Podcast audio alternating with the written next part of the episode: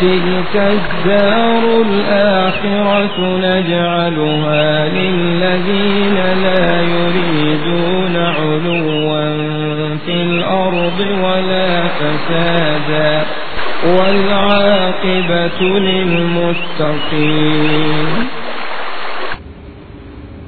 Kita lanjutkan pembahasan kita dari kitab At-Tawadhu' Fadluhu wa Manzilatuhu minad din. Pada pembahasan yang sebelumnya kita sebutkan jazaul faqir dan mutakabbir. Balasan seorang yang fakir dan sombong. Yang sombong. Di mana dirinya kata Rasulullah sallallahu alaihi wasallam tidak diajak bicara oleh Allah Subhanahu wa taala pada yaumul qiyamah. Demikian pula Allah Subhanahu wa taala tidak mensucikan mereka dan Allah Subhanahu wa taala tidak melihat mereka dan bagi mereka azabun alim adab yang pedih yang Allah berikan atas kesombongan mereka ketika berada di dunia. Yaitu di antaranya ailun mustakbir seorang yang miskin dalam keadaan dirinya sombong. Dan pada pembahasan yang sebelumnya ikhwanana fil Allah wa iyyakum kita sebutkan al-kibru. Imma kibir tersebut ini diberikan kepada makhluk ataukah diberikan kepada al-khaliq yaitu Allah Subhanahu wa taala kibir kepada makhluk di mana seorang hamba mengangkat dirinya dan merendahkan makhluk yang lainnya. Ini kesombongan yang tentu diharamkan di dalam Islam. Adapun kibir kepada Allah Subhanahu wa taala di mana seorang hamba sombong yang akhirnya dirinya menolak untuk kemudian mengamalkan hukum-hukum Allah Subhanahu wa taala. Kibir yang seperti ini adalah kibir yang bisa menyebabkan pelakunya keluar dari Islam dan mengekalkannya di dalam an-nar wal billah. Kemudian pada pembahasan yang sebelumnya kita sebutkan tentang bagaimana keadaan mereka orang-orang mutakabirun dibangkitkan oleh Allah Subhanahu wa taala pada yaumul qiyamah. Kata Rasulullah sallallahu alaihi wasallam dan hadis yang disebutkan oleh Imam Ahmad dan Tirmizi dan hadis ini adalah hadis yang sahih disahihkan oleh Syekh Al-Albani rahimahullah taala Kata Rasulullah sallallahu alaihi wasallam, "Yuhsyarul mutakabbiruna yaumil qiyamah amsala dzurri fi suwari rijal." Orang-orang yang sombong pada yaumil qiyamah akan dibangkitkan oleh Allah Subhanahu wa taala seperti hanya azur, seekor semut yang kecil dalam rupa seorang lelaki yang diliputi oleh kehinaan dari seluruh arahnya. Kemudian digiring ke penjara dari penjara yang ada di dalam jahanam yang diberi yang diberi nama dengan bulus dan dalam keadaan ditinggikan untuk mereka api neraka neraka tersebut kemudian mereka akan diberi minum, minum dari usarati ahli nar. Keringatnya ahli nar yaitu tinatil khubal yaitu cairan yang apabila diminumkan oleh seorang oleh diri seorang akan menyebabkan hancur isi perutnya ini ikhwanana wa iyyakum. Dan perlu untuk kemudian kita nukilkan perkataan apakah apa yang disebutkan oleh Imam Az-Zahabi rahimahullah taala dalam kitab beliau Al-Kabirah kitab beliau Al-Kabair yaitu kitab yang di situ Al-Imam Az-Zahabi rahimahullah taala mengumpulkan poin-poin yang dikategorikan sebagai kabairul dzunub. Dosa-dosa besar. Pada poin yang ke 19 Al-Imam Az-Zahabi rahimahullah taala menyebutkan di antara kabairul dzunub adalah al-kibru wal fakhru wal khuyala wal ujubu di antara kabairul dzunub adalah sombong Al-fakhr ini sama congkak. Al-khuyala ini sama dengan al-kibr. Demikian pula al-ujub. Seorang merasa takjub dengan dirinya. Dan pada pembahasan yang sebelumnya telah kita, telah kita sebutkan perkataan al-Imam uh, apa Asy-Syaikh Ibnu Taimiyah rahimahullah taala di dalam membedakan tentang makna al-kibr dengan makna al-i'jab. Seorang itu sombong dengan seorang itu takjub dengan dirinya.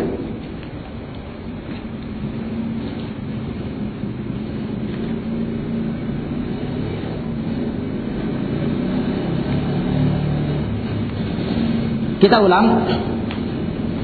Al-kibr kata Syekh Ibnu rahimahullah taala huwa tarafu واعتقاد الإنسان نفسه nafsahu annahu kabirun wa annahu faqanasi wa anna.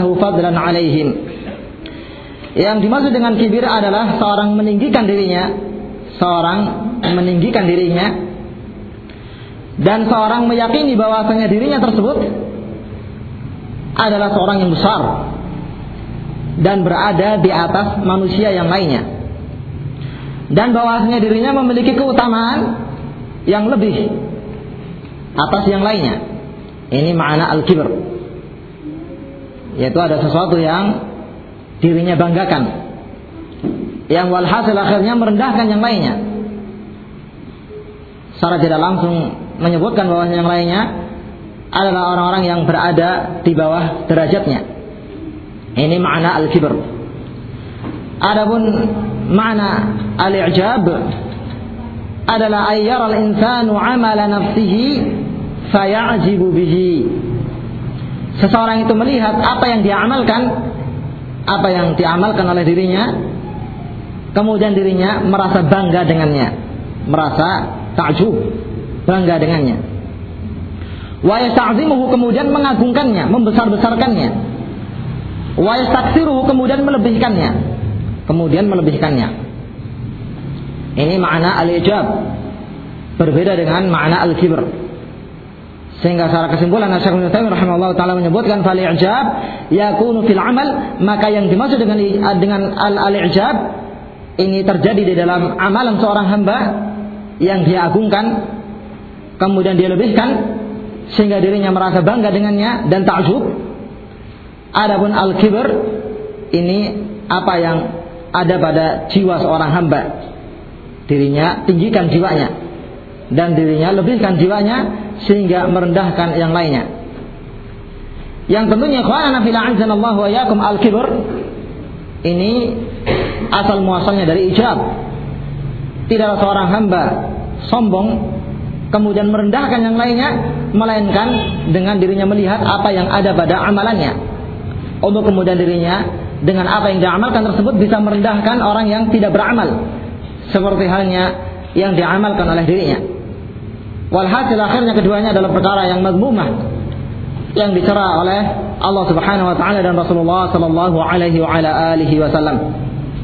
Sehingga Imam Az-Zahabi rahimahullah taala menyebutkan bahwasanya kedua perkara ini al-kibr demikian pula al-i'jab adalah termasuk daripada kabairudz dzunub. Dosa besar yang diharuskan seorang hamba meninggalkannya. Yang konsekuensi ikhwanana fil Allah wa yakum dari kabair ini sungguh subhanallah demikian besar akibatnya di sisi Allah Subhanahu wa taala. Yang adalah seorang hamba segera bertobat kepada Allah Subhanahu wa taala dan meninggalkan perbuatan-perbuatan tersebut. Nabi Shallallahu Alaihi Wasallam dalam hadisnya yang sahih dikeluarkan oleh Imam Muslim rahimahullah taala dari Abu Hurairah kata Rasulullah sallallahu alaihi wasallam as-salawatul khams wal jum'atu ila al-jum'ah wal ramadan ila ramadan mukaffiratun lima bainahunna idza ijtunibatil kabair sesungguhnya di antara salat wajib lima waktu zuhur dengan asar, asal dengan maghrib dan yang lainnya Kemudian di antara Jumat yang satu ke Jumat yang berikutnya, Ramadan yang satu ke Ramadan yang berikutnya, ini adalah mukafiratu dzunub. Sesuatu yang nantinya akan bisa menghapuskan kesalahan-kesalahan seorang hamba. Yang dengan apa yang diamalkan tersebut akan bisa mendatangkan maghfirah ampunan dari sisi Allah Subhanahu wa taala. Ini syaratnya adalah idza ijtunibatil kabair. Apabila pelakunya meninggalkan kabairul dzunub. Dosa-dosa besar yang berisikan ancaman dari sisi Allah Subhanahu wa taala. Yang tentunya ikhwanana fil Allah wa yakum kita bisa melihat satu dosa dikatakan sebagai dosa-dosa besar adalah dengan adanya ancaman yang banyak dari hadis ataukah dari ayat Allah Subhanahu wa taala yang menjelaskan tentang betapa murkanya Allah Subhanahu wa taala dan betapa dahsyatnya azab Allah Subhanahu wa taala bagi seorang yang mengamalkan amalan-amalan tersebut.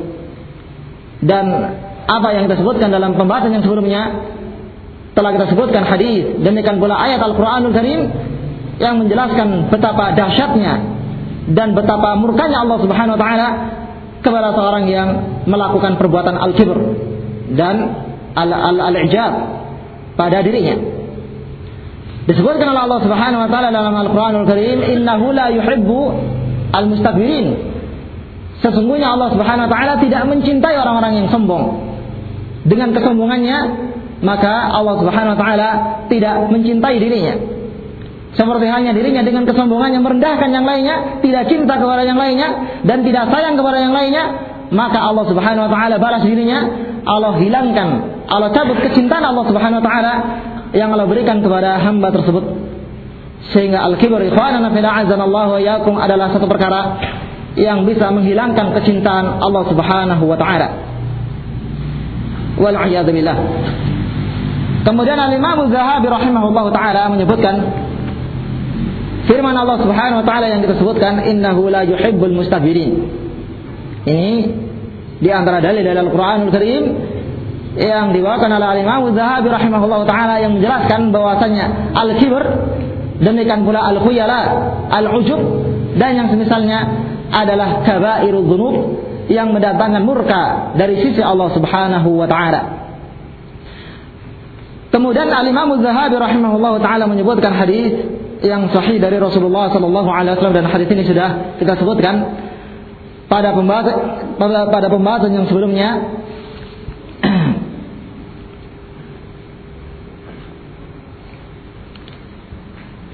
hadisnya Abu Hurairah yang dikeluarkan oleh Imam Al-Bukhari dan Muslim.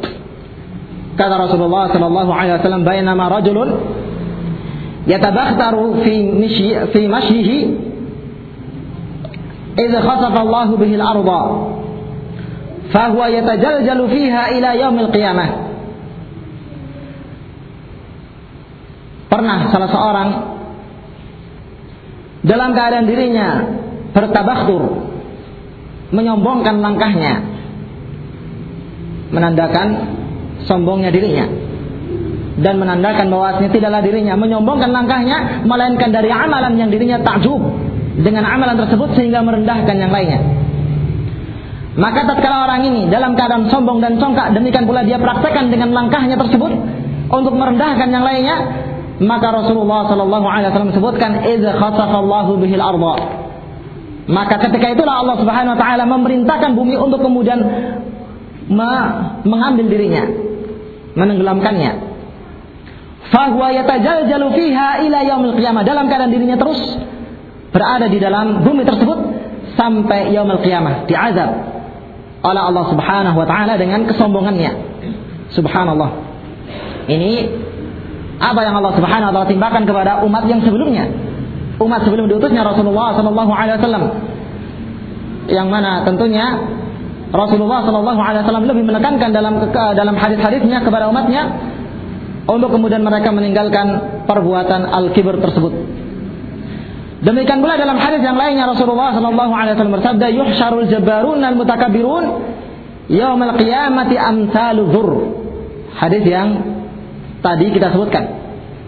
Akan dibangkitkan mereka orang-orang yang jabarun al mutakabirun, orang-orang yang sombong pada yaumul qiyamah seperti halnya azur seekor semut yang kecil ya ta'uhumun nasu dalam keadaan manusia menginjaknya ini hadis lafaz yang tidak disebutkan oleh mu'alif kitab tawadhu ketika dirinya dibangkitkan oleh Allah Subhanahu wa taala seperti halnya rupa seekor semut yang kecil menandakan kerdilnya dirinya ketika dirinya di dunia menyombongkannya membesarkan jiwanya, maka balasannya pada yaumul qiyamah Allah Subhanahu wa taala rendahkan dirinya.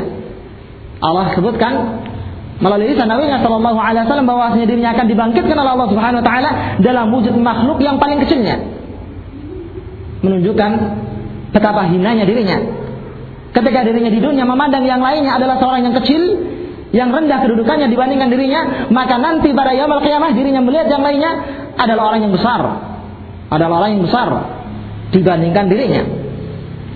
Itu pun kata Rasulullah Sallallahu Alaihi Wasallam ya fa'uhumun nas yang manusia menginjaknya, yang manusia menginjaknya.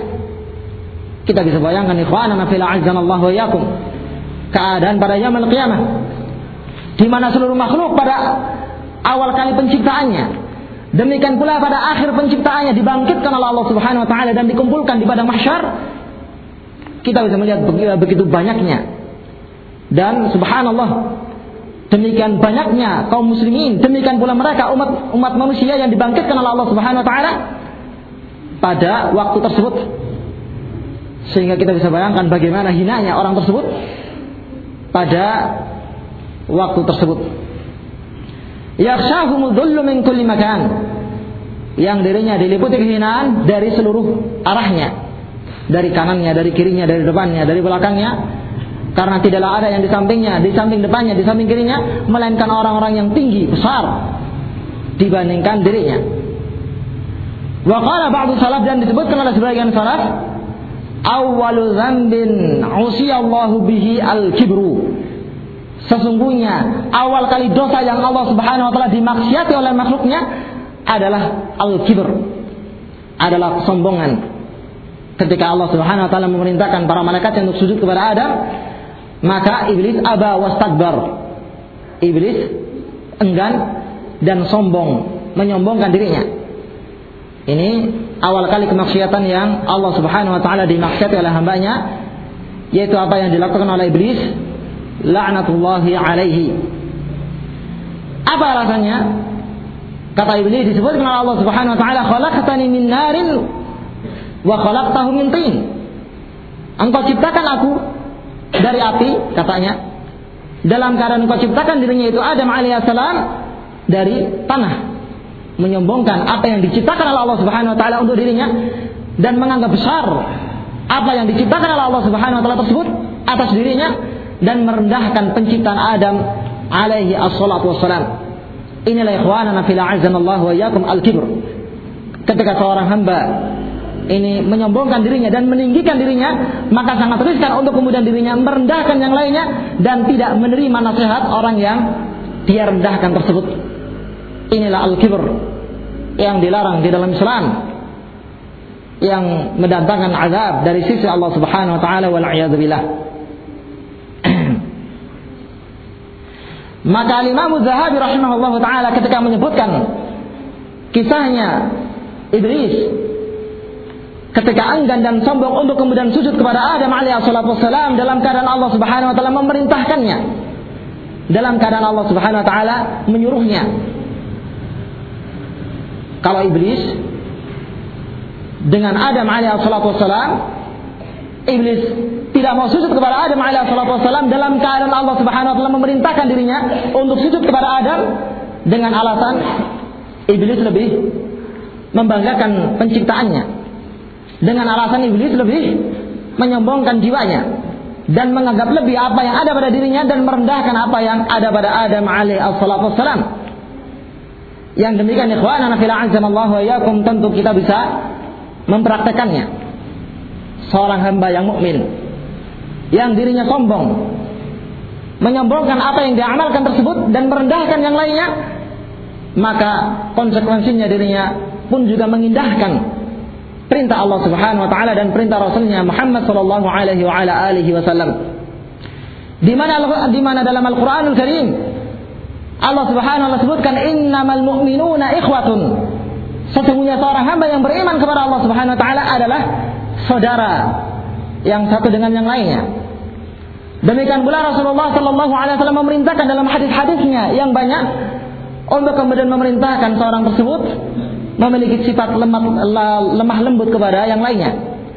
Demikian pula memiliki sifat kasih sayang kepada yang lainnya. Sampai Rasulullah SAW menyebutkan la yu'minu ahadukum hatta yuhibba li akhihi ma yuhibbu li nafsihi. Tidaklah beriman salah seorang di antara kalian sampai cinta kepada saudaranya seperti halnya dirinya cinta kepada jiwanya sendiri. Subhanallah.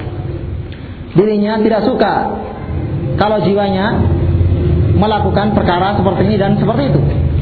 Maka dirinya pun praktekkan kepada saudaranya. Kalau seandainya dirinya cinta dirinya mendapatkan sesuatu perkara yang itu ada pada saudaranya, maka adalah dirinya pun mempraktekannya. Dalam keadaan ikhwanana fil azanallahu wa yakum seorang yang sombong yang meninggikan dirinya yang membanggakan amalannya tentu sangat sukar untuk kemudian ada perasaan cinta kepada orang yang berada di hadapannya. Karena orang yang di hadapannya adalah orang yang dia rendahkan. Karena orang yang di hadapannya adalah orang yang dia uh, bawahkan kedudukannya atas dirinya. Bahkan dirinya sombong dan congkak kepada orang tersebut sehingga susah untuk kemudian uh, lebih menundukkan jiwanya dan lebih menghormati orang yang berada di hadapannya dibandingkan seorang yang memiliki sifat tawadhu karena Allah Subhanahu wa taala. Ini ikhwanana fil Allah wa yakum sehingga ada kesamaan antara al-kibr yang ada pada iblis dengan al-kibr yang ada pada al-insan dari segi yang kita sebutkan. Wa ani Nabi sallallahu alaihi wasallam qala dan dari Nabi sallallahu alaihi wasallam beliau sebutkan la yadkhulul jannata ahadun fi qalbi mithqalu dzarratin min kibrin. Tidak akan masuk ke dalam al-jannah salah seorang di dalam hatinya ada satu biji yang paling kecilnya dari kesombongan. Hadis ini disebutkan oleh Imam Muslim rahimahullah taala subhanallah Seorang yang di dalam jiwanya, di dalam hatinya, ketika berjumpa dengan Allah Subhanahu wa taala ada satu biji yang paling kecilnya. Ini biasa diartikan ke dalam bahasa Indonesia dengan biji sawi. Pada hakikatnya ini makna yang tidak benar. Miskala zarrah adalah biji yang paling kecilnya. Kalau seandainya di sana ada biji yang lebih kecil dibandingkan biji sawi, maka itulah makna yang dimaksud dengan azara yang disebutkan oleh Rasulullah sallallahu alaihi wa ala alihi wasallam. Ini ikhwanana fil Allah wa iyyakum. Apalagi orang yang datang berjumpa dengan Allah Subhanahu wa taala dalam keadaan lebih berat kesombongan yang ada di dalam jiwanya dibandingkan misqala dzarrah yang disebutkan oleh Rasulullah alaihi wassalatu wassalam. Sehingga menunjukkan ikhwanana fil Allah wa iyyakum betapa meruginya seorang yang sombong tersebut ketika berjumpa uh, dengan Allah Subhanahu wa taala. Demikian pula dalam hadis yang lainnya yang disebutkan oleh Imam Muslim rahimahullah taala Rasulullah sallallahu alaihi wasallam bersabda, "Al-'azamatu izari." Sesungguhnya keagungan adalah sarungku. Wal kibriyau ridai demikian pula kesombongan adalah selendangku. Maksudnya seorang uh, maksudnya keagungan demikian pula kesombongan adalah haknya Allah Subhanahu wa taala. Tidak boleh bagi makhluk untuk kemudian memilikinya. Karena kalau seandainya makhluk itu memilikinya, maka tentu di sana ada orang yang dia rendahkan. Ada orang yang dia lecehkan. Ada orang yang dia hinakan. Inilah makna al-kibr yang dilarang oleh Allah Subhanahu wa taala dan Rasulnya. Berbeda dengan Allah Subhanahu wa taala. Kalaulah seandainya Allah Subhanahu wa taala ini merendahkan zatnya, maka tentu di sana ada makhluk yang lebih mulia atas Allah Subhanahu wa taala. Di sana ada makhluk yang lebih besar atas Allah Subhanahu wa taala. Sehingga al-kibr, at-tama dan al-kibr mutlak adalah merupakan haknya Allah Subhanahu wa taala, bukan haknya makhluknya. Ini ikhwanana fil Allah wa iyyakum. Dan disebutkan oleh Rasulullah SAW, "Faman naza'ani fihima barang siapa yang mengambilnya, mengambil keduanya dari diriku, mengambil keagungan, mengambil kesombongan yang pada hakikatnya haknya Allah Subhanahu wa taala, maka alqaituhu finnar. Aku masukkan dirinya ke dalam neraka jahanam wal billah. Ini menjelaskan ancaman yang sangat besar dari sisi Allah Subhanahu wa taala kepada mereka orang-orang yang sombong, menyombongkan dirinya, menyombongkan langkahnya di hadapan makhluk yang lainnya. Demikian pula Imam Zahabi rahimahullah taala menyebutkan hadis yang sudah kita sebutkan tentang keluhan al-jannah. Demikian pula an-nar.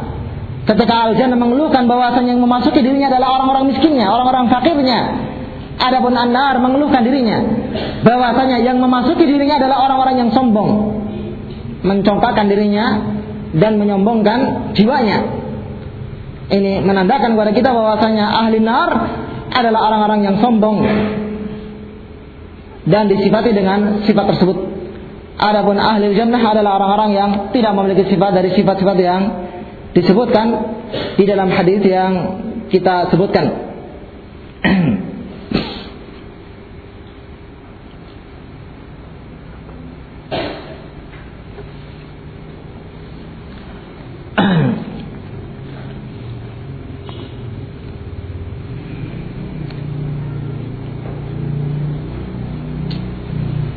wal khulasah dan belum menyebutkan hadis-hadis yang sudah kita sebutkan di antaranya hadis Salamah Ibn Al-Aqwa mengisahkan seorang yang makan dengan tangan kirinya di sisi Rasulullah alaihi wasallam. Kemudian Rasulullah sallallahu alaihi wasallam memerintahkan dirinya kul biyaminik, makan dengan tangan kananmu. Maka dirinya sombong dan menyatakan la astati' aku tidak mampu melakukannya dalam keadaan tidak ada yang yang mencegah dirinya untuk kemudian mengamalkan apa yang diperintahkan oleh Rasulullah SAW, melainkan kesombongan di dalam jiwanya, enggan untuk untuk mentaati perintahnya Rasulullah SAW, lantaran dirinya membanggakan jiwanya. Maka kata Rasulullah SAW, la engkau tidak akan mampu melakukannya. Sehingga disebutkan oleh hadis ini, fama rafa'aha ila fihi ba'du. Maka orang tersebut tidak mampu lagi mengangkat tangan kanannya setelah peringatan dari Rasulullah wasallam azab yang disegerakan untuk dirinya di dunia atas kesombongan yang dilakukan di hadapan Rasulullah wasallam dan hadis ini disebutkan oleh Imam Muslim rahimahullah taala. Dan hadis-hadis yang lainnya di antaranya hadis yang baru kita sebutkan yaitu salatun la yanzuru Allah ilaihim yaumil qiyamah wa la yuzakkihim wa lahum adzabun alim. Di antaranya adalah al al al al al, al mutakabbir seorang yang sombong. Kemudian Al Imam Zahabi rahimahullah taala menyebutkan perkataan yang nafisah yang berharga pada poin yang setelahnya. Wa asyarul kibri alladzi fihi. Dan kesombongan yang paling jelek kesombongan yang paling jeleknya adalah man yatakabbaru 'alal ibadi bi'ilmih. Seseorang yang sombong atas hamba yang lainnya dengan ilmu yang dimilikinya. Dengan ilmu yang dimilikinya. Dia punya ilmu kemudian dirinya menyombongkan ilmunya. Ini kesombongan yang paling jeleknya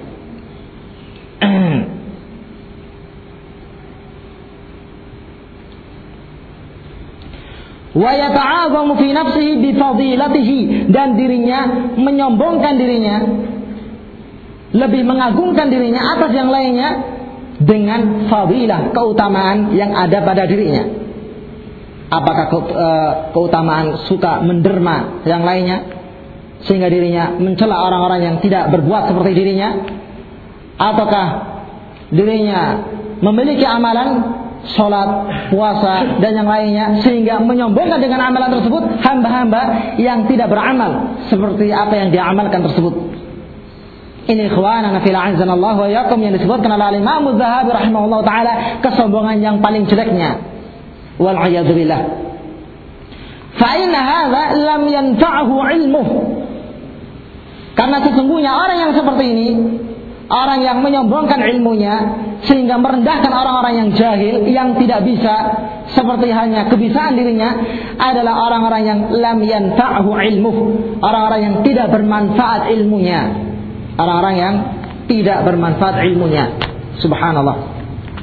Kalau kita menginginkan ikhwanana fil azzanallahu wa iyyakum ilmu itu bermanfaat memanfaatkan jiwa kita demikian pula membaiki keadaan kita demikian pula mengangkat derajat kita di sisi Allah Subhanahu wa taala, maka perlu sifat tawadu bagi orang yang memilikinya. Bagi orang yang memilikinya.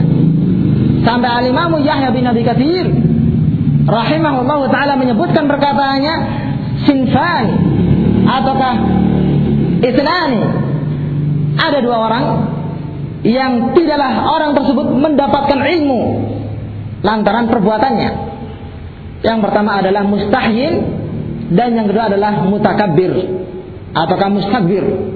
seorang yang malu untuk kemudian menimba ilmu, kemudian yang terakhir adalah seorang yang sombong. Sudah punya ilmu, kemudian menyombongkannya. Ini orang yang tidak mendapatkan ilmu dengan perbuatannya. Sehingga para ulama menggambarkan seorang yang berilmu tersebut apabila ilmunya itu bermanfaat bagi jiwanya, demikian pula bisa memperbaiki keadaannya seperti halnya sebuah padi katanya. Seperti halnya pohon padi. Tahu antum? Nah.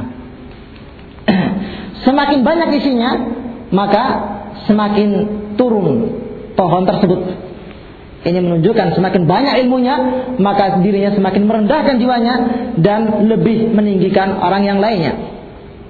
Ini ikhwanana fila azzanallahu wa iyyakum ilmu yang memanfaatkan pemiliknya. Fa inna man talabal ilma lil akhirah sesungguhnya seorang yang menimba ilmu untuk uh, manfaat yang dia dapatkan pada yaumul qiyamah maka niscaya kasarahu ilmu. Ilmunya akan akan uh, melunakkan hatinya. Akan melunakkan hatinya ataukah jiwanya wa khasha'a qalbuhu demikian pula akan menjadi khusyuk hatinya. Taat kepada Allah Subhanahu wa taala dan tergambarkan dari uh, jiwanya. Wastakanat nafsu demikian pula merasa tenang jiwanya. Merasa tenang jiwanya. Wa kana ala nafsi bil mirsad sehingga ilmu tersebut menjadi pengawas atas jiwanya fala yaftaru anha. Maka ilmu tersebut tidak akan meninggalkannya. Apabila dirinya mencari ilmu untuk kehidupan yang dia dapatkan pada yaumul qiyamah. Ini perlu ikhwanana fil azanallahu wa yakum untuk kemudian kita amalkan. Kalau seandainya kita menginginkan ilmu tersebut ini sebagai ilmu yang bermanfaat di sisi Allah Subhanahu wa taala dalam artian bisa mendekatkan diri kita ke dalam al-jannah dan menjauhkan diri kita dari an-nar maka perlu untuk kemudian kita memiliki akhlak at-tawadu yang disebutkan oleh Al-Qur'anul Karim dan disebutkan oleh Rasulullah alaihi wassalatu wassalam. Wa ibadur rahman alladzina yamshuna 'alal ardi hauna sesungguhnya hamba-hamba Ar-Rahman hamba-hamba yang disayangi oleh Ar-Rahmanul Karim. Allah Subhanahu wa taala adalah orang-orang yang yamshuna 'alal ardi hauna. Orang-orang yang berjalan di atas bumi ini dalam keadaan hauna, merendahkan dirinya, bersikap tawadu kepada yang lainnya. Ini hamba-hamba yang dimuliakan oleh Allah Subhanahu wa taala. Ini ikhwanana fil azzana Allah wa iyyakum. Maka kata Imam Zahabi rahimahullah taala seorang yang menimba ilmu untuk kepentingan akhiratnya ikhlas karena Allah Subhanahu wa taala, maka niscaya ilmu tersebut akan mengawasinya, senantiasa mengawasinya dan tidak meninggalkannya. Bal yuhasibuha bahkan senantiasa menghisapnya, memperhitungkan langkahnya, memperhitungkan apa yang dia amalkan tersebut. Kulla waqtin yatafaqqaduha setiap waktu ilmu itu akan mengawasinya. Ini ilmu yang bermanfaat. Yang senantiasa al-Imam Syafi'i al-Imam Syafi'i rahimahullah taala senantiasa memberikan nasihat kepada muridnya dengan perkataannya laisal ilmu ma hafidha al-ilmu ma nafa'a. Sesungguhnya ilmu tersebut adalah bukan yang dihafal. Bukan banyaknya Al-Qur'an yang dihafal oleh seorang hamba, Demikian pula banyak, bukan banyaknya hadis yang dihafal oleh seorang hamba, akan tapi yang dimaksud dengan ilmu adalah yang bermanfaat untuk hamba tersebut. Bisa menundukkan dan melunakkan hatinya dan jiwanya. Ini khwanana fil Allah wa yakum. Maka tentu kita katakan lebih mulia seorang yang awal menimba ilmu Seorang yang baru mengenal dakwah, kemudian dirinya bersemangat menimba ilmu dalam keadaan dirinya jahil dan berusaha untuk kemudian memperbaikinya. Dalam keadaan ikhlas nyatanya karena Allah Subhanahu wa taala dibandingkan seorang yang sudah lama belajar dalam keadaan sombong dengan apa yang dia miliki tersebut wal billah.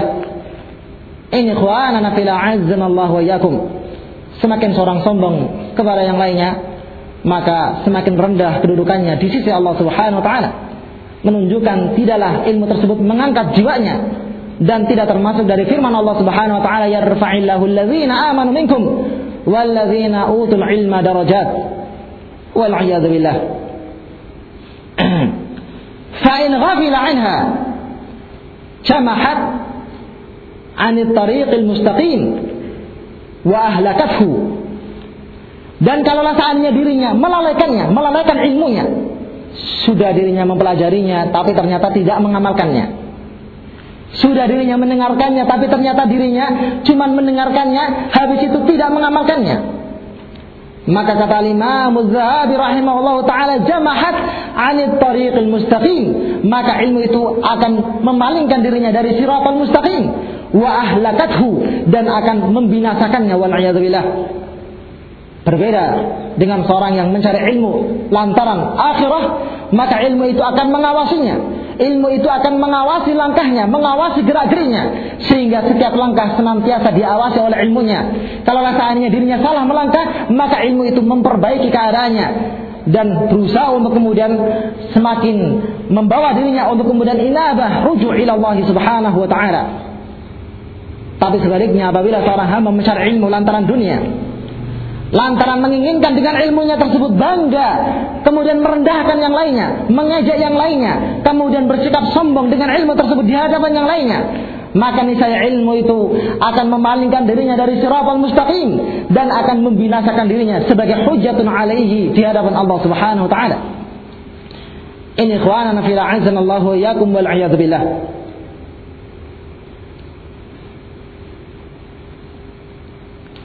Wa man talaba al-ilma lil fakhri المسلمين ri'asati wa batara 'ala al-muslimina wa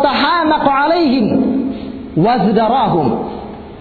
Dan siapa saja yang mencari ilmu untuk menyombongkan jiwanya, demikian pula ingin mendapatkan kepemimpinan atas yang lainnya. Demikian pula memiliki sifat congkak di hadapan kaum muslimin yang lainnya yang tidak pandai seperti dirinya, yang dangkal pikirannya seperti dirinya, Watahamaku alaihim bahkan mendungukan yang lainnya, membodohkan yang lainnya. Maka wazdarahum ilmu itu akan menghinakannya, akan merendahkannya. Fahadha min akbaril kibar. Maka inilah kesombongan yang paling besarnya wal Kesombongan yang paling besarnya yaitu seorang sombong dengan ilmunya, seorang sombong dengan fadilah yang ada pada dirinya ini ikhwanana fil Allah wa iyyakum. Wala yadkhulul jannata man kana fi qalbi mithqalu dzarratin min kibrin. Sesungguhnya tidak akan masuk ke dalam al-jannah seseorang yang di dalam hatinya ada mithqalu dzarratin min kibrin dari kesombongan la haula wala quwata illa billah. Selesai berkata Al-Imam Az-Zahabi rahimahullahu taala. Kita melihat ikhwanana fil Allah wa iyyakum hadis dari Nabi alaihi salatu yang disebutkan oleh Imam Muslim rahimahullah taala tentang kisah. Yang disampaikan oleh Abu Hurairah radhiyallahu taala anhu yang dia dengarkan dari Rasulullah alaihi salatu wasalam salatun awal man tusa'ar bihimun naru yaumal qiyamah. Adanya tiga orang yang mereka adalah orang yang pertama kali dilalap api neraka pada yaumul qiyamah. Seorang yang jihad. Di jalan Allah Subhanahu wa taala berjihad meninggikan kalimat Allah Subhanahu wa taala, tapi ternyata di dalam jihadnya ada unsur ria, kesombongan yang dia banggakan atas yang lainnya, bukan karena Allah Subhanahu wa taala. Maka orang ini walaupun apa yang dia amalkan adalah amal yang mulia, tapi ternyata tidak bermanfaat dengan apa yang ada pada jiwanya di sisi Allah Subhanahu wa taala. Bahkan memasukkan dirinya kepada orang yang pertama kali mendapatkan sisaan pada yaumul qiyamah wal billah Kemudian yang kedua adalah seorang yang mutasaddiq, seorang yang suka menderma, menginfakkan hartanya. Sampai dirinya mengatakan, "Ma taraktu min sabilin tuhibbu an an an unfaqa fiha illa anfaqtu fiha laka."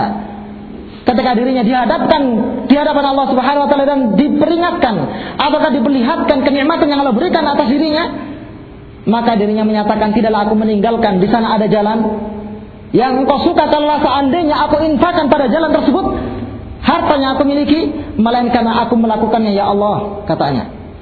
Maka Allah Subhanahu wa taala membongkar jiwanya. Kemudian Allah, Allah, Allah Subhanahu wa taala menyebutkan sesungguhnya tidaklah engkau mengamalkan apa yang kau amalkan tersebut illa ay, ay illa uh, kecuali apabila engkau menginginkan agar supaya yang lainnya mengatakan kepada dirimu huwal jawad dia adalah seorang yang suka menderma yang lainnya suka mengintakan hartanya maka orang ini pun dimasukkan oleh Allah Subhanahu wa taala ke dalam nar wal billah dengan apa yang dia banggakan atas amalannya. Kemudian yang terakhir adalah seorang yang diberi Al-Qur'an oleh Allah Subhanahu wa taala. Demikian pula diberi ilmu oleh Allah Subhanahu wa taala. Amalan yang mulia. Bahkan dikatakan oleh para ulama pada zaman ini termasuk jihad yang kita lakukan zaman kita adalah talabul ilmi. Adalah talabul ilmi. Yang para ulama tidak sedikit yang kita nukilkan. Mereka menyebutkan talabul ilmi adalah minal jihad. Termasuk dari jihad yang afdal. Di sisi Allah Subhanahu wa taala. Tapi subhanallah lihat. Dengan apa yang ada pada jiwanya, dengan apa yang ada pada hatinya, kesombongannya, kecontakannya, demikian pula menginginkan dari ilmu yang dia dapatkan apa yang dia ingin, apa apa yang dia inginkan dari kehidupan dunianya, maka menyebabkan dirinya dimasukkan oleh Allah Subhanahu wa taala ke dalam nar. Wal billah. Sehingga ikhwanana fil Allah wa yakum kita senantiasa berlindung kepada Allah Subhanahu wa taala dari sifat al-kibr yang tentunya mendatangkan murka yang besar dari sisi Allah Subhanahu wa taala. Kalau seandainya kita terkhayalkan oleh iblis ataukah kita diberi waswas oleh iblis untuk kemudian kita memiliki sifat al-kibr tersebut maka kita ingat hadis yang sering kita sebutkan uh, dari Rasulullah wasallam wa ma tawadda'a ahadun lillahi illa rafa'ahu Allah Subhanahu wa taala. Tidaklah ada seorang hamba yang memiliki sifat tawaduk merendahkan dirinya di hadapan yang lainnya melainkan Allah Subhanahu wa taala mengangkat jiwanya. Kita tentunya ikhwanana fil azan Allah wa menginginkan agar supaya jiwa kita diangkat oleh Allah Subhanahu wa taala, dimuliakan oleh Allah Subhanahu wa taala yang tentunya yang seperti ini kita dapatkan dengan akhlak at-tawadu. Semakin kita memiliki sifat tawadu kepada hamba yang lainnya, semakin kita memiliki sifat tawadu kepada sesama muslim, maka niscaya semakin besar manzilah kedudukan kita tentunya di sisi Allah Subhanahu wa taala. Ini ikhwanana fil Allah wa iyyakum. Kemudian kita sebutkan poin yang terakhir mungkin di dalam kitab tersebut yang Insya Allah taala kalau alasannya kita sudah menyelesaikan kitab aqidah Wasitiyah mungkin kita akan melanjutkan pembahasan kitab Tawadu. qala al muallif hafizahullah taala haqqun 'ala Allah suatu kepastian atas Allah Subhanahu wa taala alla yartafi'a syai'un minad dunya ataukah alla yurtafa'a syai'un minad dunya illa wada'ahu yang mana tidaklah Allah Subhanahu wa taala meninggikan sesuatu di dunia melainkan Allah Subhanahu wa taala menjadikan dirinya memiliki sifat tawadhu kepada yang lainnya. Tidaklah Allah Subhanahu wa taala mengangkat kedudukan seorang hamba di dunia apalagi pada yaumul qiyamah. Melainkan Allah wujudkan dengan hamba ini merendahkan jiwanya di hadapan yang lainnya. Ini ikhwanana fil Allah wa yakum tanda bahwasanya Allah Subhanahu wa taala memuliakan dirinya di dunia. Apalagi ketika dirinya berjumpa dengan Allah Subhanahu wa taala. Wa an Anas radhiyallahu anhu qala kanat naqatun li Rasulillah sallallahu alaihi wasallam tusamma al-udba wa kanat la tusbaq. Kata Anas bin Malik dahulu Rasulullah Shallallahu Alaihi Wasallam memiliki seekor onta yang diberi nama al-udba. Dalam keadaan onta tersebut, la tusbak, tidak ada yang menandinginya, tidak ada yang mengalahkannya, menunjukkan ketangkasannya, kecepatannya, dan yang semisalnya. Faja'a Arabiyun ala qa'udin lahu maka datanglah seorang Arabi yang berusaha untuk kemudian mengalahkannya. Fasabaqaha maka walhasil dirinya bisa mengalahkannya. Fashtadda dzalika 'alal muslimin, maka yang demikian menjadi gundahlah kaum muslimin. Wa qalu subiqat al-udba dan mereka mulai menyatakan al-udba telah dikalahkan katanya. Faqala Rasulullah sallallahu alaihi wasallam maka Rasulullah sallallahu alaihi wasallam bersabda, "Inna haqqan 'ala Allah alla yarfa'a syai'an min dunya illa wada'ahu." Sesungguhnya termasuk kepastian atas Allah Subhanahu wa taala. Tidaklah Allah Subhanahu wa taala mengangkat sesuatu di dunia melainkan Allah Subhanahu wa taala merendahkannya. Melainkan Allah Subhanahu wa taala merendahkannya. Ini ikhwanana fil azzana Allah wa iyyakum.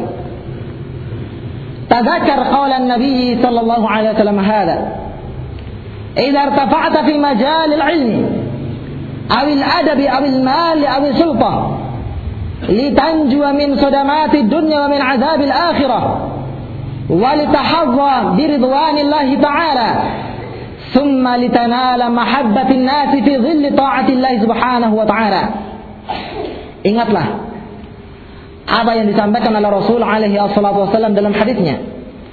Kalaulah seandainya engkau terangkat kedudukanmu dari ilmu yang kau miliki tersebut, demikian pula adab, harta, kedudukan yang kau miliki tersebut, yang kau inginkan untuk mendapatkan keselamatan dari perkara-perkara dunia, demikian pula dari azabul akhirah, demikian pula engkau inginkan dari kedudukan tersebut, untuk mendapatkan keridhaan Allah Subhanahu wa taala.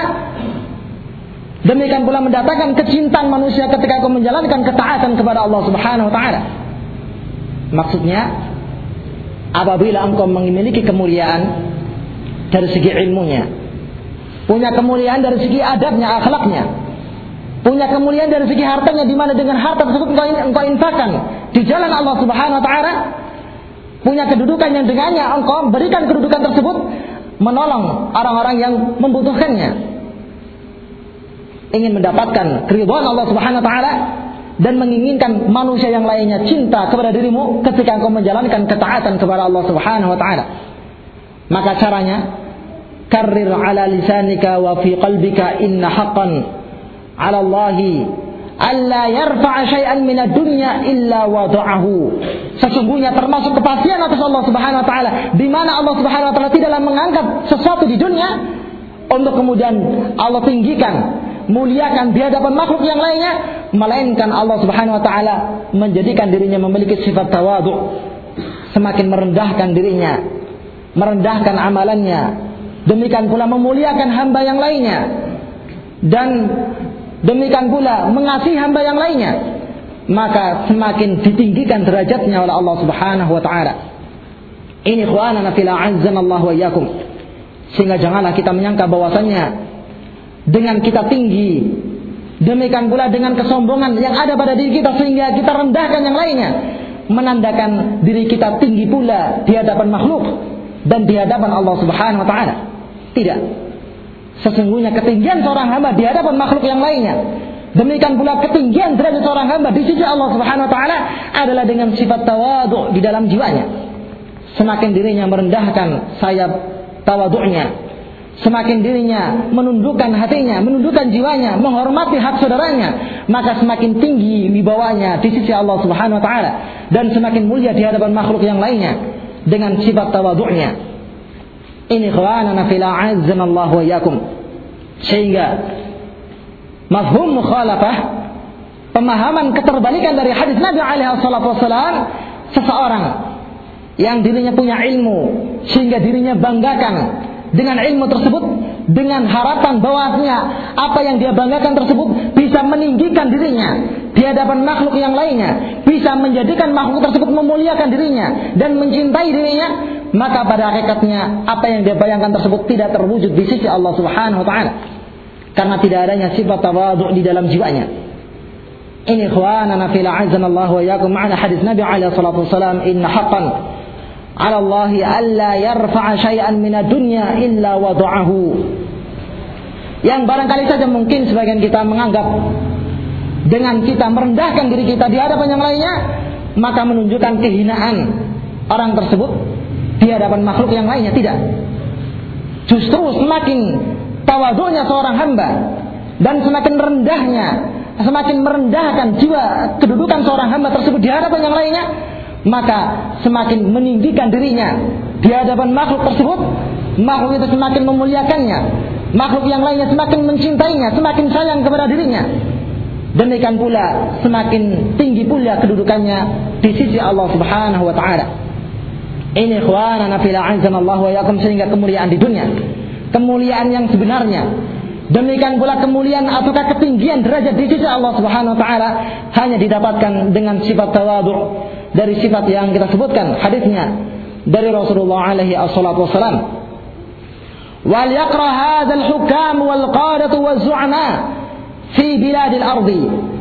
Maka hendaklah para hukam demikian pula para pemimpin di seluruh negeri membaca hadis tersebut. Hadis Nabi alaihi salatu wasallam inna haqqan 'ala Allah alla yarfa'a syai'an min ad-dunya illa wada'ahu liyuhsinu ta'amula ma'an nas agar supaya mereka memiliki amalan yang baik bersama manusia yang lainnya. Fakama annahum yastamti'una birraf'i wal 'uluwi sebagaimana mereka mendapatkan kenikmatan dengan ketinggian derajat mereka dan kedudukan mereka di hadapan yang lainnya. Maka falya'lamu anna 'aqibata raf'ihim ila ila wad'in. Maka ketahuilah bahwasanya akibat ketinggian mereka demikian pula akibat dari sifat kesombongan mereka adalah di mana Allah Subhanahu wa taala merendahkannya. Merendahkan kedudukannya di hadapan Allah Subhanahu wa taala. Demikian pula Allah taala campakkan kerendahan tersebut untuk kemudian makhluk yang lainnya pun mengamalkannya atas dirinya. Falyatawadhu fa innahu ma ahadun lillahi illa rafa'ahu Allah maka adalah kalian memiliki sifat tawadhu karena sesungguhnya Nabi alaihi wasallam bersabda tidaklah ada seorang hamba yang memiliki sifat tawadhu karena Allah Subhanahu wa taala melainkan Allah Subhanahu wa taala meninggikan derajatnya ini ikhwanana fila Allah wa yakum. Pernah salah seorang ulama kalau nggak salah Atha bin Abi Rabah rahimahullah taala dibacakan di hadapan dirinya dalam keadaan beliau adalah seorang imam yang besar dan manusia yang lainnya melihat eh, ketinggian keilmuannya dan kedudukannya serta wibawanya atas yang lainnya ketika ada seorang pemuda membacakan di hadapan beliau hadis dari Nabi alaihi wasallam maka beliau rahimahullah taala mendengarkan apa yang disampaikan oleh pemuda tersebut seakan-akan dirinya belum pernah mendengarkan pada kali yang sebelumnya. Walhasil akhirnya ketika pemuda ini membacakan hadis tersebut, kemudian ada seorang yang bertanya kepada beliau rahimahullah taala, "Kenapa engkau melakukan apa yang kau amalkan?" Maka beliau sebutkan sesungguhnya Aku menginginkan untuk kemudian mendengarkan hadis tersebut dan yang disampaikan oleh pemuda tersebut dalam keadaan aku telah mendengarkan hadis tersebut sebelum pemuda itu dilahirkan katanya subhanallah. Sebelum pemuda itu dilahirkan untuk kemudian memuliakannya dan menghargainya. Ini ikhwanana fila azzanallahu wa iyyakum. Wallahu a'lamu bisawab.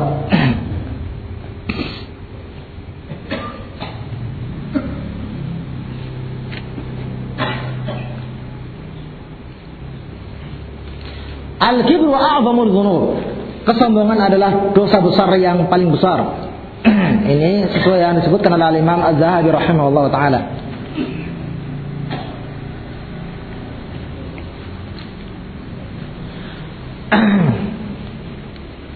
An Anas radhiyallahu anhu dari Anas bin Malik qala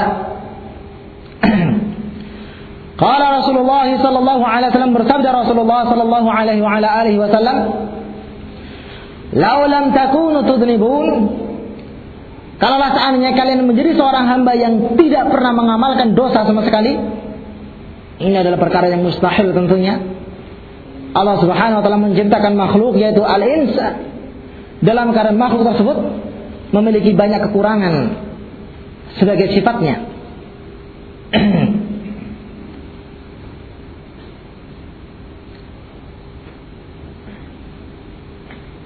Sehingga ketika Allah Subhanahu wa taala menyebutkan kepada para malaikatnya, sesungguhnya aku telah menjadikan di, di bumi tersebut adanya satu khalifah. Dengan diciptakannya Adam alaihi maka para malaikat menyebutkan ataj'alu fiha may yufsidu fiha wa yusfiku dima. Apakah engkau menjadikan seorang yang tinggal di bumi tersebut dalam keadaan seorang yang suka membuat kerusakan di dalamnya? Demikian pula suka mengalirkan darah hamba yang lainnya. Ini ikhwanana fil azan Allah wa yakum kemudian Allah Subhanahu wa taala sebutkan firman-Nya inni a'lamu ma la ta'lamun. Atau kama qala Allah Subhanahu wa taala. Demikian pula dalam hadis Nabi alaihi salatu wasallam yang sahih menyebutkan laulam laulam tuznibuna la dhahaba bikum thumma khalaqa khalqan yuznibun fayastaghfiruna lahu fayaghfiru lahum Kalaulah seandainya kalian menjadi satu kaum yang tidak pernah melakukan perbuatan dosa sama sekali, maka niscaya Allah Subhanahu wa taala akan menghilangkan kalian seluruhnya. Kemudian Allah Subhanahu wa taala akan mengganti kalian dengan satu kaum yang lainnya dalam keadaan mereka adalah orang-orang yang melakukan perbuatan dzulum. Kemudian mereka bertobat kepada Allah Subhanahu wa taala, kemudian Allah Subhanahu wa taala menerima tobatnya. Ini ikhwanana fil Allah wa yakum. Khasyitu alaikum aktsara min dzalik. Sesungguhnya aku mengkhawatirkan yang lebih dibandingkan itu yaitu al-ujub perasaan takjub pada diri seorang hamba. Dan itulah ikhwanana fil azanallahu wa yakum manba'ur riya. Tempat muasal tumbuhnya sifat riya di dalam jiwa seorang hamba. Dari Mahmud bin Abi Labid kata Rasulullah alaihi salatu wasalam inna akhwafa ma akhafu alaikum ba'di asyirk al-asghar. Fasu'ila anha faqala ar-riya kata Rasulullah wasalam sesungguhnya di antara satu perkara yang aku khawatirkan kepada kalian setelah meninggalnya diriku adalah asyirkul asghar maka para sahabat Nabi wasallam bertanya kepada Rasulullah wasallam mana asyirkul asghar maka Rasulullah wasallam uh, menyebutkan ar-riya yaitu perkara ar-riya. Di mana ketika seorang merasa bangga dengan amalannya merasa takjub dengan amalannya, maka membawa dirinya untuk kemudian mengamalkan amalan tersebut agar supaya orang yang lainnya melihatnya, agar supaya orang yang lainnya memujinya dan yang lainnya dari amalan-amalan yang dia inginkan dari perkara-perkara dunia. Fi hadzal hadits bayanun li khataril ujub. Dalam hadis ini menjelaskan tentang bahayanya sifat al-ujub wa annahu a'zamu min adh-dhunub wa min adh-dhanbi dan bahwasanya perkara ujub tersebut adalah yang paling besar dibandingkan dosa yang lainnya. Fa'inal muzbi fa'inal muzniba yutbi'u dhanbahu nadman wa alama. Sesungguhnya seorang yang melakukan perbuatan dosa itu menyadari dosanya tersebut kemudian dirinya mengikutinya dengan penyesalan dan berusaha untuk kemudian tidak melakukannya. Ini orang yang melakukan perbuatan kesalahan. Meyakini bahwasanya apa yang diamalkan tersebut adalah perkara dosa yang mendatangkan murka Allah Subhanahu wa taala sehingga dirinya menyesalinya dan berusaha untuk kemudian rujuk kembali kepada Allah Subhanahu wa taala. Wa ammal mu'jib bi nafsihi. Adapun seorang yang takjub dengan jiwanya, sombong akhirnya. Faqad radiya an halihi wa amrihi. Maka sungguh dirinya telah riba dengan keadaannya. Demikian pula dengan urusannya. Mahma sodara minhu. Walaupun apa saja yang dia lakukan dari jiwanya. Ataukah apa saja yang muncul dari jiwanya.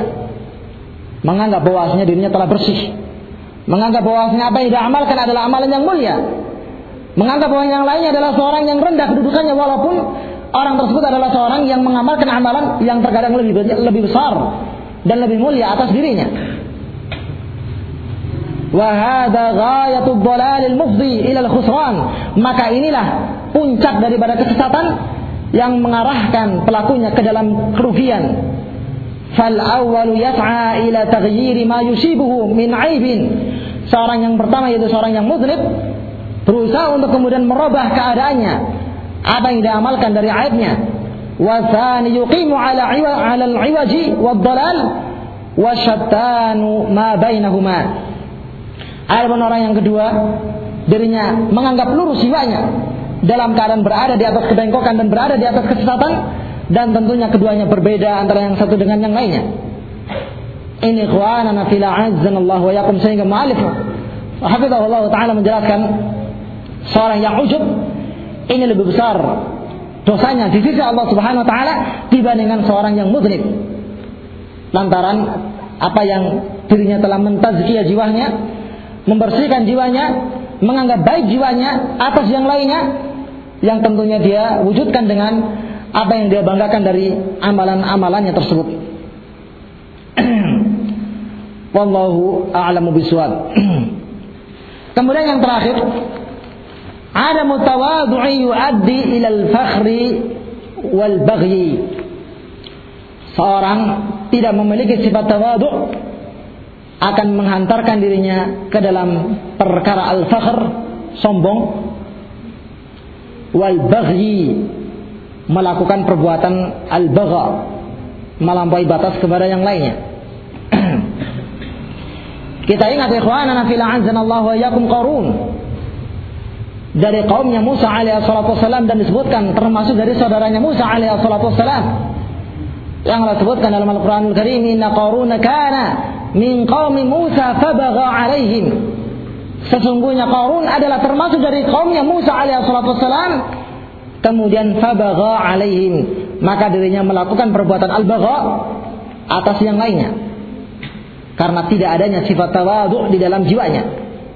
Dengan banyaknya harta yang dimiliki, dengan tingginya kedudukan yang diperoleh oleh dirinya, merendahkan yang lainnya, bahkan merendahkan Musa alaihissalam dan pengikutnya.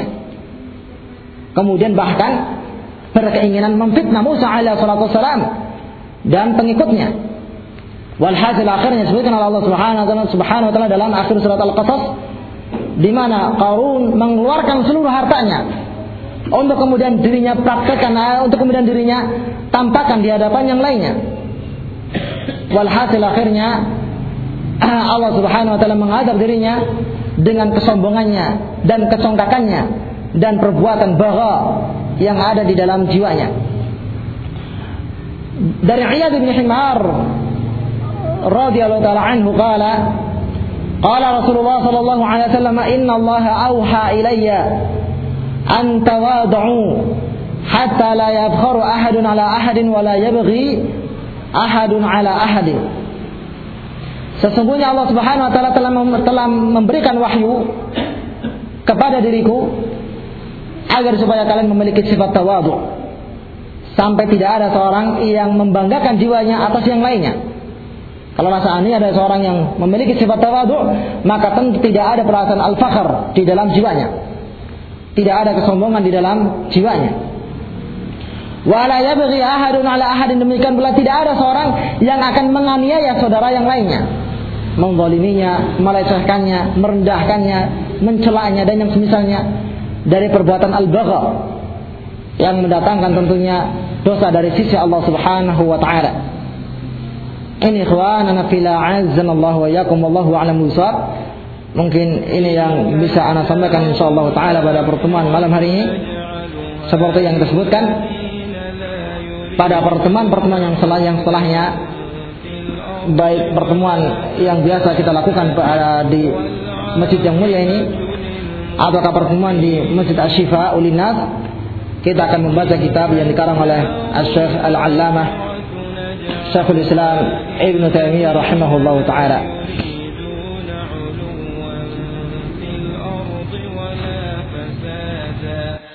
والعاقبة للمتقين